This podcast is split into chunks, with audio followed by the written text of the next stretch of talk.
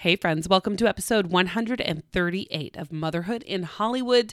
And we have got a good one for you today, you guys. I am interviewing the producer of the hit film, I Can Only Imagine. If you haven't heard of it, it sort of took Hollywood by surprise. So I cannot wait to tell you guys what I mean by that. So here we go.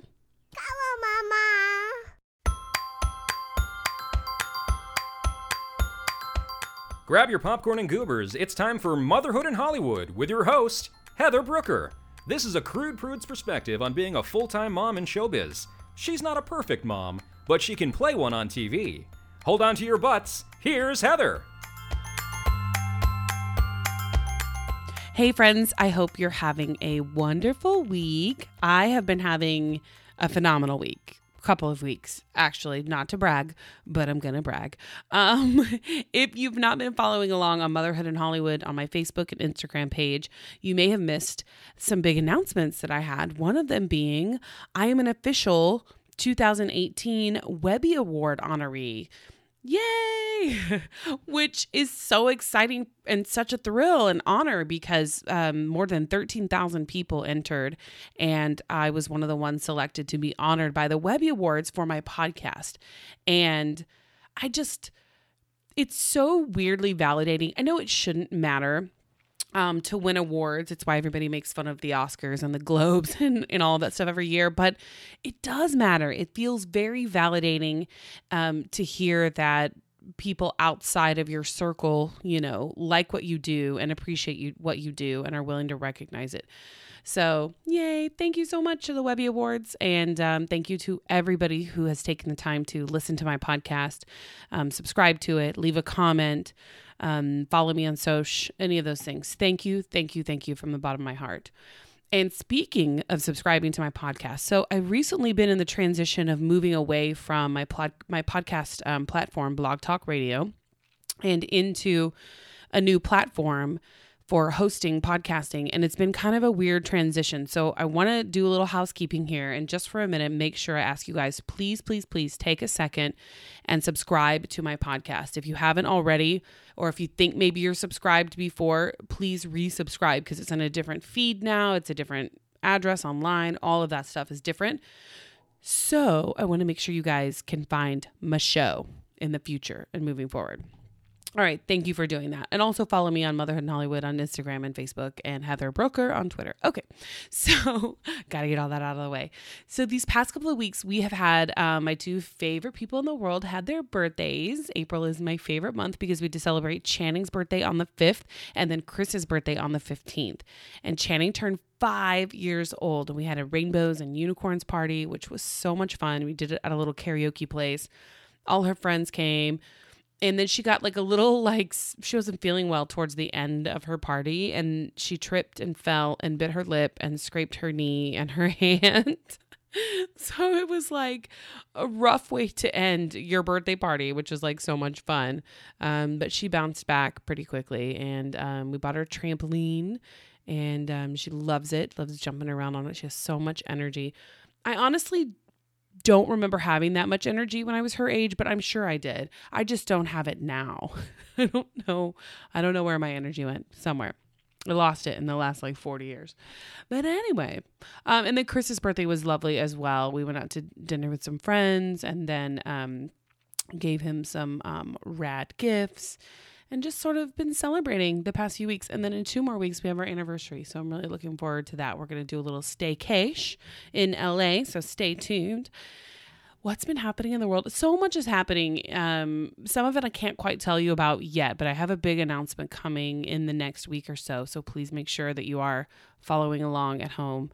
Um, some stuff I'm very excited to share with you guys. It, it's been interesting to see how my career has sort of taken turns and changes. Um, you know, I'm an actor and I've always wanted to be an actor, you know, since I was in high school. Um, but I became a journalist instead, long story short. Um, and also love reporting and I love news and I love doing those sorts of things and going to press junkets and talking about movies and going to see movies. And so, um, I'm finding more and more I'm having a hard time deciding between the two worlds. And I talked to Chris a lot about it, and he's like, Well, why do you have to decide between the two? Like, why does it have to be one or the other? Can't you do both? They kind of go hand in hand, you know, acting is a performance of kind and so is reporting and being in front of the camera and hosting and that sort of thing and i was like oh i guess it kind of i mean it, they are related for sure um, i just always felt felt like i couldn't do both and watching friends of mine online watching people that i've met that i admire i realize like there is nothing that says i can't do both. I'm you can sort of write the rules to your own life you know? You can decide I want to try this, you know, or if you've always wanted to be a, a baker, you, know, you could start cooking in your own kitchen and baking things. That is not my dream, by the way. Good for you if that is your dream. But like truly, there's nothing that says that we have to just fit into one mold anymore. You know, it's back in our when our parents were growing up, it was like you got a job and that's what you did for 50 years and then you retired and now you don't necessarily have to do that. You can do multiple things. You could be a, a multi hyphenate, an actor, writer, t- reporter, host, mom, you know, lover, whatever, whatever the case may be. So um, I I've been thinking more and more about that, about how I see my life over the next decade or two unfolding, and what I want to be doing, and um, I'm really exploring all opportunities and options, and I really encourage you guys to do that as well. If you see there's something you always wanted to do, don't hold back. Like, what are you waiting for? You know, seize the day. Carpe diem, bitches. Uh, I swear, not drunk. Um, just in a really good mood. Um, all right, I want to share this interview with you guys. So I interviewed um, Kevin Downes. He's one of the producers of a film called I Can Only Imagine. I Can Only Imagine is a faith based film that's shot entirely in Oklahoma, where I'm from. Hey, girl. And um, it is based on the story from this singer named Bart Millard, and he is the lead singer of a Christian rock band called MercyMe. And the song is a huge hit, I can only imagine. And now the movie, based on his life story, is also a huge hit. It was made for $7 million, and as of this recording, has made $75 million at the box office. Kevin tells me that nobody in Hollywood you know, really wanted to take it on and they knew it was going to be an indie project with a grassroots marketing effort and they really just had a passion for it and a passion to tell these types of stories. So, I was excited to talk with him about filming in Oklahoma, my home state, but also what it's like to produce a truly indie film in today's world of Marvel movies and superhero movies. Um, what were the, some of the things he faced? He's a father of three. He lives in Orange County here in California and has a really wonderful and inspiring take on Hollywood and the industry and what he feels like people want to see when they go to the movies. So, if you have not seen I Can Only Imagine yet, definitely go and do that. You will be inspired no matter what your faith is, no matter what your beliefs are. It's just a truly inspiring, clean family movie. And then, um, and then listen to what Kevin has to say. I'd love to hear what you guys think uh, about his take on Hollywood. All right, so here is my interview with Kevin Downes.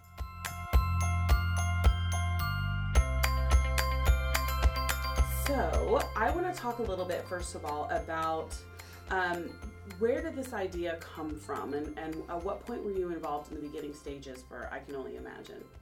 Yeah, the idea for I Can Only Imagine came from, uh, you know, it came from one of my producing partners, Cindy Bond. She had optioned the rights uh, to Bart's story, Bart Millard, the lead singer of Mercy Me, about seven years ago, and she uh, was developing it uh, at a studio here in town, and um, uh, they just couldn't quite get it off the ground, and so uh, after our last film, my film, last film with the uh, Erwin brothers, it was called Woodlawn. Uh, came out in theaters. We were looking and kind of searching for what the next film was that we were going to do together. And so when I Can Only Imagine kind of came across my plate, I'm like, you know what? We should really explore this and kind of look into this. Uh, you know, the Erwin brothers, they got their start in music videos, doing uh, music, directing music videos out of Nashville. And um, I just knew there was something here that we should really look into. And so the more we looked into it, the more we were kind of just scratching our head, going, "Man, this is a this is a movie. Like people aren't going to really believe that this story actually happened." So. Um, I want to talk about you personally just for a second. Now, um, did you? You're an actor. You started off as an actor. You're continuing to act. And Yeah, yeah. I started as an actor. I'm born and raised in California, and so uh, moved down to Los Angeles when I was like 21, and um, you know, still love to act and and and do so. But uh, producing obviously is the skill set that I've developed over the last couple of of decades, and uh, and we, you know. I partnered with the Erwin brothers about five or six years ago. Our first film together was called Mom's Night Out. It was kind of a mom's comedy uh, that we did. We actually did it because it was a love letter to our wives. Uh, a lot of the films that we see in our space are so guy centric and very guy heavy. And, and uh, my wife was always kind of bugging me, when are you going to make a movie for me? And that kind of started the whole thing of, you know, we should make a, what if we made like a mom comedy, but a clean one that uh, all moms can enjoy that kind of lifted up uh, motherhood. So uh, that's where that one came from. But that experience was so good. Uh, we went right into Woodlawn, which uh, was a true story, a biopic um, that was very close to the Erwin's heart. Um, it was kind of a bedtime story growing up for those guys. And uh, but about football, I'm a sports nut. I love I love football. I'm like, yeah, let's do another one together. So we did that one, and then right after Woodlawn is when I Can Only Imagine came across our plate, and uh, really a special film. Uh, it's I think it's inspiring that um, you know obviously the size of box office uh, really shows that America is really uh, really connecting with a film that's about hope and and uh, and and forgiveness and redemption and uh, inspiration. And so uh, that, that really is uh, satisfying to see that. I want to touch on that a little bit. That's something really important that you brought up. Is this is considered to be a faith-based film? Would you Yep. agree with that? Yep. Um, what is it about faith-based films, or this film in particular, that you think audiences are craving right now? Yeah. I mean, they literally went out and like it was an it beat out some huge movies the weekend it opened. Yeah, no, I mean the, the the sheer size and volume of the films that I can only imagine is beaten out. I mean, look, for me, the credit goes to God. I mean, we have a strong faith, a strong relationship with God that really drives our choices and the reason that we do uh, make certain choices in the stories that we want to tell. And so um, when we finish a film, basically what we do is we kind of we kind of give it back to God and say, God, this is your movie, and and it's it, no matter what the numbers are, uh, we're going to be pleased and satisfied because we understand the purpose behind why we made this film. Do you think that um, audiences are flocking to it because they don't see a lot of that type of clean family movies? Yeah, I think so. I think what you've seen in the marketplace is sort of an overabundance of the comic book fare. Uh, a lot of comic book heroes, and almost to a saturation point where it used to be just in the summertime, but now it's just like year round. And and yet we've gotten away from, uh, especially the flyover states, you know what we love, which is uh, movies about hope and inspiration that really resemble what our core values are. I think there's a lot of people in the flyover states um, that feel like Hollywood has kind of um, left them out of the conversation. Um, there is almost a backlash now where they think that um, Hollywood is elitist, uh, the entertainment industry is extremely liberal, doesn't reflect their conservative values. Um, is that something that you have seen in talking to people who have gone to see the movie, or is that something you've noticed in your research? Yeah, you know what? I think that's why I love partnering with the Erwin brothers. These guys are good old Alabama boys. Uh, where I was born and raised in Central California is kind of like Oklahoma a little bit. Um, you know, it's it's agriculture. It's it's it's just you know uh, the heart of America, but it's just in this pocket of the Central Valley of California. And so shooting in Oklahoma, for I can only imagine, was kind of like being at home for me. It wasn't really a whole lot different. It's way different than what it is down here in Southern California. And so, but what it takes is it takes filmmakers that have a heart uh, for these types of stories, and that's what we we have a heart for these types of stories. And so we'll continue to make stories like I can only imagine in the future because that's what we're passionate about. Um, and I think that's what dictates kind of some of the films that get made.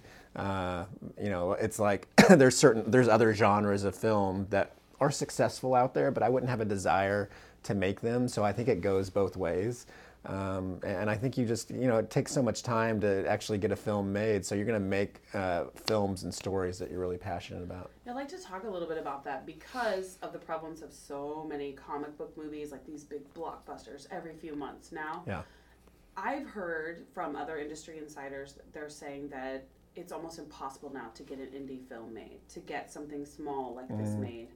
Um, did you find that you were up against a wall when it came to like getting funding or getting this distri- distributed? Yeah, I mean, there, there was some of that uh, initially. So, um, you know, we initially shopped it uh, when we started the story, uh, started the development of the story. But you know, we knew that at the end of the day, we were going to have to raise all the money ourselves, and so there there was a certain amount of um, we wanted to do that. I mean, it wasn't like, oh darn, nobody wants this. Uh, but what what a, the reason why we did it is because it allowed us to kind of be in control of the marketing of the film, and uh, we. So bel- this is a truly independent film. Oh yeah, no, that's truly independent film. Yeah, we brought Did all. you do a Kickstarter? No, not at all. You know, you know, a lot of the the wealth is from Middle America.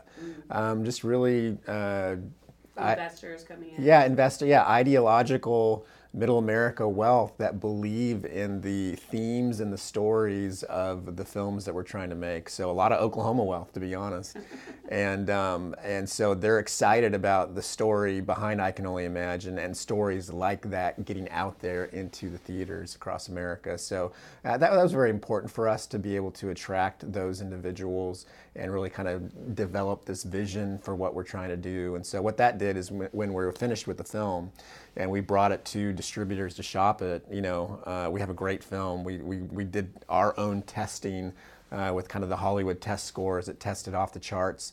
And so we brought that into uh, the conversation and uh, we had all the marketing money raised and, uh, and then we got some offers and we chose Lionsgate and Roadside Attractions. They've been a great partner.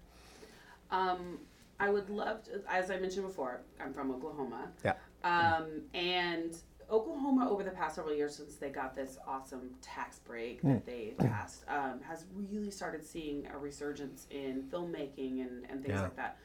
What played into the factor in filming there uh, in Oklahoma? Yeah, two things played into the factor. So number one, uh, Bart Story, uh, he's from Greenville, Texas, which is down by the Oklahoma-Texas border, and so we wanted to capture um, a location that really took advantage uh, of, of some of the Small town. yeah, feel? small town feel, middle America. But also, the band kind of got its start in Oklahoma City, and and so when we were scouting around, we're like, you know what, Oklahoma makes a lot of sense.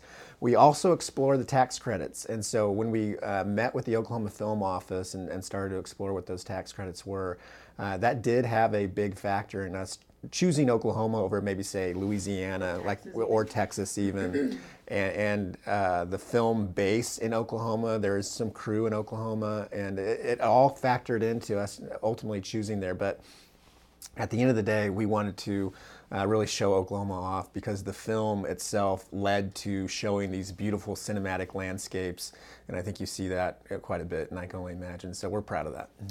Um, tell me about your experience filming there. What were the people like? What was the weather like? Oh my gosh, people in well- Oklahoma love. We love to talk about the weather. Yeah, the, the people are amazing. So the people were like down home, and you know the Erwin brothers loved it. We loved the people. Everybody very genuinely nice, and so it made for really a wonderful experience. The weather. Let's talk about the weather for a minute. So, believe it or not, in college, I didn't major in film. I actually majored in uh, geography with an emphasis on climatology. Oh, wow. And so, my dream, if it didn't work out as an actor or whatnot, I wanted to go chase tornadoes. yeah. So I tell everybody that when we went to Oklahoma, they, they look at me kind of funny, like I'm crazy. But I still I still haven't chased a tornado yet. But uh, one of these April and May uh, time periods, I'll go out there and, and maybe chase one down with some experts. I won't do it by myself. But uh, and so the weather was fascinating because one night we were shooting, and um, you know it was actually we shot in uh, December and January, so you would think cold all the time but you just never know in Oklahoma. And so one night we were shooting, and there was this, there was kind of warm outside, um, which was great for shooting. But then we kind of got a weather alert that uh, there was this cold front that was dipping down from the north, and it was going to get cold quite a bit. Well. I was outside. It was like 11:30 at night. I was outside when this happened, and I'm talking in the matter of 10 seconds. The what the temperature dropped like 20 degrees. It was incredible. It was like, oh my goodness, we got to go get our coats on. What is going on? So, uh, being from California, you don't experience that rapid change in temperature like There's that. There's a saying in Oklahoma where if you don't like the weather, just wait Just 10 wait. minutes and it'll change. yeah, totally. It does. It totally does. Yeah. And, and you feel like I don't. I mean, people thought I was crazy, but I actually felt like the the the, the barometric pressure change in my bones. I'm like, it's man, true, it's yeah. true. You totally feel and it. And did you feel the wind sweeping down the plains? Oh yeah, oh yeah, oh yeah. The, no, the wind, yeah, the wind was definitely. Uh, in fact, some of the we had some family photos taken uh, over Thanksgiving because we were out, you know, setting up the shoot, and um, you can see the wind just whipping my kids and my wife's hair. But I'm like, oh, that's perfect because it totally represents Oklahoma. Totally. Yeah. When did you film? Just this past recent? Uh, yeah, no, no, it was uh, the end of 2016 and January 2017. oh, okay. I was like, Yeah. whoa, that is a fast turnaround. I was Yeah, no, no, no. Yeah, so part of our strategy with the film uh, was to take about nine months and really like nine months with a finished product, and then do do a heavy grassroots marketing across the country. And so that included, you know, screening the film in churches and uh, conventions and ministries, and really partnering up with a lot of grassroots efforts across the the nation. Yeah. when I was a reporter in Oklahoma and Kansas, um, we used to have to do tornado coverage training. So my news director would take an envelope and he would like put it in our news vans. And then when we started our drill, we go out we'd have like a mock run through on how to cover Wow. safely a tornado. Yeah. So we go out and my envelope, our envelope would say uh, a tornado has been spotted north of town. Yeah, yeah. Um, head that direction and look for damage. So we would go that way and we would do a mock like newscast where we would go, okay, there's damage here, blah blah blah, you know. Um, and it was super helpful because when the tornadoes hit, we were prepared and we Yeah. knew what to do and where to position ourselves so we were not in the path Yeah. of the tornado because it's terrifying. Oh yeah, because it can spin on a dime. It can you don't. you- heartbeat, yeah, and you don't know, and those things are so big. They're so, big. yeah. Would you ever done meteorology? Uh, been a meteorologist if you had done geography and Oh yeah, yeah, yeah, yeah, yeah. No, yeah. So that obviously you either teach when you're studying climatology or you go into meteorology, and so that was a thought. But uh, actually, my senior year of college is when I produced my first film, and so actually my Got bit by teacher. Yeah, well, yeah, and my teachers were like, and again, I was down here already acting, and so my teachers were like, wait a minute, you're what? You're producing a movie? Why are you here? And I'm like, because I love climatology. I want to learn something new. I don't want to go to school to do what it is that I know I'm going to do for the rest of my life. So it's a lot of fun. Yeah. Um, tell me a little bit about um, you were talking. You just touched on a little bit the marketing process for this. So you had a very clear marketing plan in place to reach out to um, faith-based organizations to try to get them on board with the movie. What kind of response did you get from that? Oh, it was incredible. I mean, you know, here we have a song that's the best selling, most played contemporary Christian song of all time. So, I mean, literally, we would go into groups, large or small, ask how many have heard of the song I Can Only Imagine. And it's 100%. The awareness was 100%. People raised their hands. And so that made it really easy. So there wasn't a whole lot of convincing. Uh, and so then when we showed the movie, the movie just did the work. It was great having Dennis Quaid because he brings a familiar face to the screen. Uh, but the song really did a lot of heavy lifting. Also, the band, Mercy Me, they actually did it. They toured for nine months up to the release of the film. And so they were going city to city, night after night, and, and doing within their concerts, they would have a little uh, three to four minute segment just on the promotion of the movie, as well as singing the song I Can Only Imagine, which they, sing every night. So, you know, it was a very, very heavy grassroots campaign that totally went under the radar of Hollywood. It was so great because, like, opening week, I think about four or five days before we released in theater, I think the trades had us opening at like two million dollars with like four million for the run. I mean, it was so they were so off. In fact, we were getting phone calls from some of our investors going, "Should we be worried about this?" And I'm like, "No, no, don't, don't, don't listen to them." Were you worried? No, not at all. No, no, because we knew because we were tracking our advanced ticket sales, uh, which were uh, through the roof. I mean, it was in the millions. Wow. And uh, as you saw with that Thursday night uh, uh, preview number, it was 1.6 million dollars. There were so many advanced ticket sales that weren't just Thursday night. It was all throughout that week, that opening week. What did it debut at? Number two, right? No, it, uh, no, no, no. It debuted at number three. Yep, uh, $17.1 million. Just an incredible number on 1,600 screens. So amazing. Amazing. Yeah. And it was, did it, I think it went up to number two, or maybe it's, it's Uh, number the- three? yeah, first two weeks, number three. The third week, number four. Um, and then our fourth week, uh, we ended up at number six. So But that's, um, that's amazing. incredible. Yeah, incredible. Yeah. Um, I want to talk a little bit about the cast. Is it challenging to convince the big Hollywood stars to come on board with a faith faith based movie? Did you have any difficulty with that, or was it? Uh, did Did you find that big stars were receptive to it?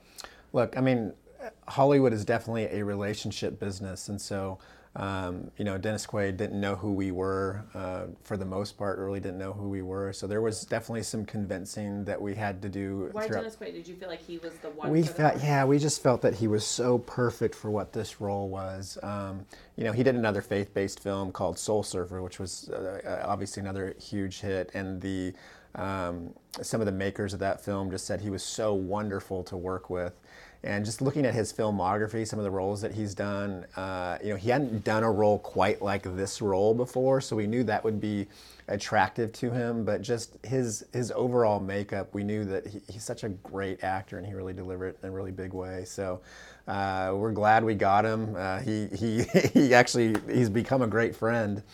And uh, he's, his question is, when do we get to do another one? So it's Oh. really, really great. an actor, I can actor. I can tell you. There's always when is the next one? When is the next Yeah, one? yeah, yeah, I yeah. always do that too. When I book a role, I'm like, okay, when do we get to do it again? Yeah, it's yeah. A, it's you know, it's in a, it's something you crave to do in a performance, and you want to make people happy. And Yeah, yeah. Um, would you ever film in Oklahoma again? Oh, of course. Oh, Oklahoma was great. There was absolutely no negative about it whatsoever. It was such an easy state, uh, meaning easygoing state for us to uh, set up shop and do a uh, do a film there. I wouldn't I wouldn't hesitate. And what would you like people to know about this movie? Maybe who are not faith based and maybe don't have a you know subscribe to a religion. Yeah. What would you like them to know about this film? Yeah, I, look, this film is universal, meaning it's accessible to anybody. I mean, it's a story about hope and redemption and a father son story. We all have a dad at, at some point or another in our life. And, um, you know, and so that's the main uh, relationship in the film is a father son story. But, uh, you know, at the end of the day, you're going to leave the theater with this rush of hope. It's going to make you feel good. And everybody likes a feel good story. What is next for you and your production company? Are you going to be working on something that maybe features you more as an actor, or do you are you looking at other scripts to produce? Yeah, what's next is uh, the Erwins and I will kind of take this time to explore some. We have some ideas for stories that we want to do next, but we haven't quite made a decision on what might be the next one. So, uh, over the next couple of months, we'll continue to explore those ideas and uh, actually pray through it. We'll pray as we did with I Can Only Imagine. We'll sit and we'll go through a time of prayer where we want to make sure that uh, God wants us to tell that specific story. That's wonderful. Well, I wish you all the best. I'm Thanks. very excited for you and your success. So congratulations. Oh, thanks so much. Good to talk to you. You too.